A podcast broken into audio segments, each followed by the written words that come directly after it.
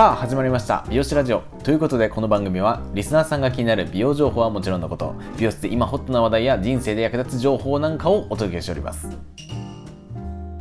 本題に入る前に告知をさせていただきます。私宿命美容師マンノの Twitter とノートのアカウントがあります。Twitter にはリアルタイムの思いつきや技術発信。ノートには音声配信の台本ブログを無料で公開しております。マイページにそれぞれのアカウントのリンクを貼っておりますので、ぜひとも SNS でのシェアやフォローよろしくお願いします。ということで本日のお話ですが、前、東海地方が梅雨入りした中、これを収録しているのは5月30日日曜日の夜ということですが、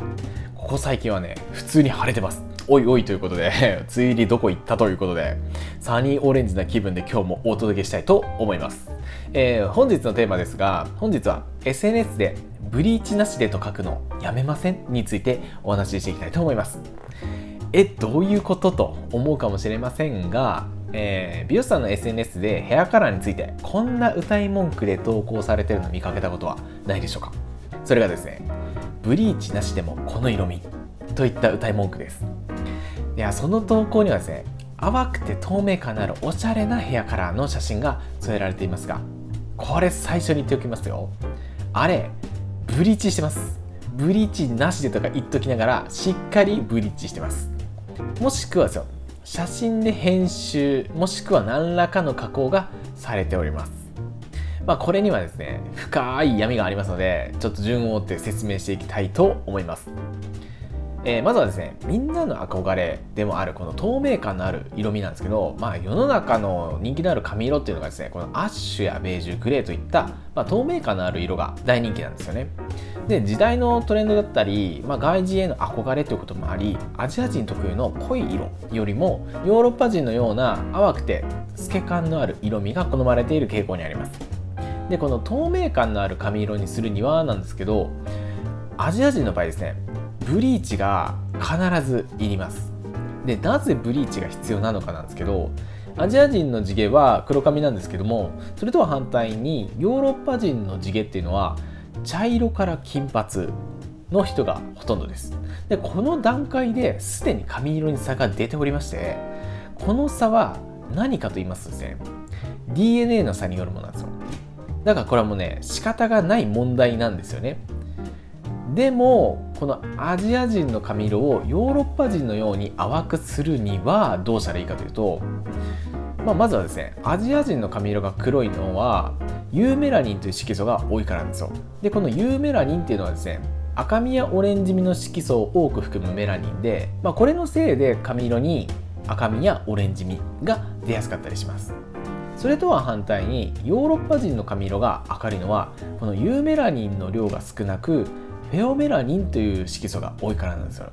でこのフェオメラニンっていうのはですね黄身を多く含むメラニンでこれが多いから髪色が明るく見えるんですよ。でちなみにあの日本人でも地毛が明るい人はこのユーメラニンが少なくで地毛が黒い人ほどこのユーメラニンって多く含んでます。だからこのユーメラニンをなくすためにはブリーチを使って脱色するというわけなんです。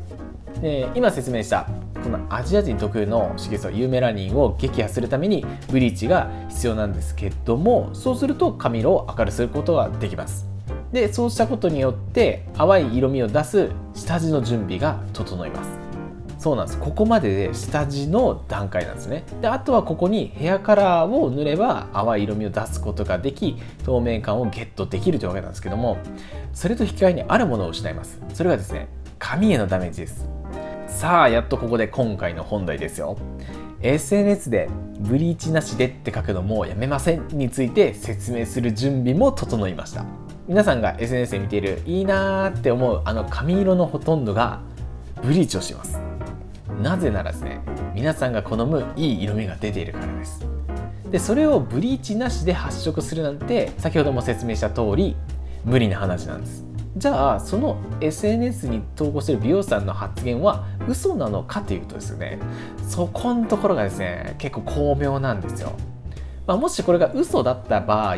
その写真は加工や編集で作られた写真です。ですがそれが事実だった場合、えーとですね、その日にブリーチをしてないということになります。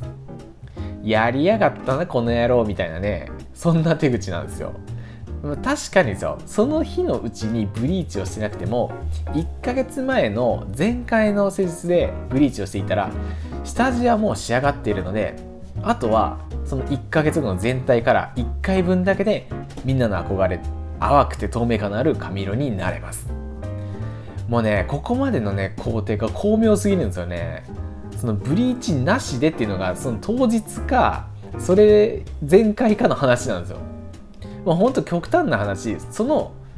その日じゃなくて前日のうちにブリーチしてても当日ワンカラーだけしてもブリーチなしでってもう入れてしまうんじゃないですかという。いやめっちゃずるいっすよねこれ。いやもうそんなんだからですよ。お客様とカウンセリングしてる時とかにあのこんな感じのカラーがいいですって言われてあどんな感じですかっていうお客様のこのスマホの写真見てみるとことごとくこのブリーチされた淡い透明感のある髪色の写真を見せられるんですよね。でそれに対して僕が「ああこれブリーチいりますね」って伝えるとでお客さんは「えみたいな「でもこれブリーチなしって書いてありますよ」みたいなねこう感じでこう結構反論されるんですよ。いやいやいやいやと。でもこれ聞いた瞬間あの先ほどお伝えした、まあ、ユーメラニンがなんちゃらとかブリーチをいつしたかとか説明をことごとくするわけなんですけどね。いやもうねこんな邪魔もうやめませんって思いますよ僕は。でも確かにそうやって SNS で書けば拡散もするし、まあ、いいね数も稼げてフォロワー数も増えるわけなんですけどそれをすることによって全国の美容師さんとそれを知らないお客様がめっちゃ困ります。でこの説明をする時間がもったいないのと美容師さんへの不信感も募り、まあ、最悪の場合ですよ。こうクレームにつながりかねないです。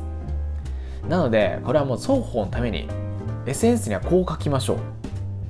ブリーチ履歴あり。もうこれで一発です。そしたらああやってるんだっていうふうにやっぱお客様も納得してもらえるし僕らも説明の説得力が増すと思うんです。この配信を劇の美容師以外の方で写真を見ても自分が判断できないっていう方は、まあ、一度担当の美容師さんに写真を見せてご相談してみてください。僕の話がちょっとでもいいなと思った方はこの番組を応援する意味合いを込めていいねボタンフォローボタンを押していただけると励みになります。気になる話題や聞きたいことがありましたら Twitter の DM の方にまでメッセージをお寄せください。さあそれではそろそろスタートの時間になりました。最後まで聞いていただきありがとうございます。また次回もお会いしましょう。それでは。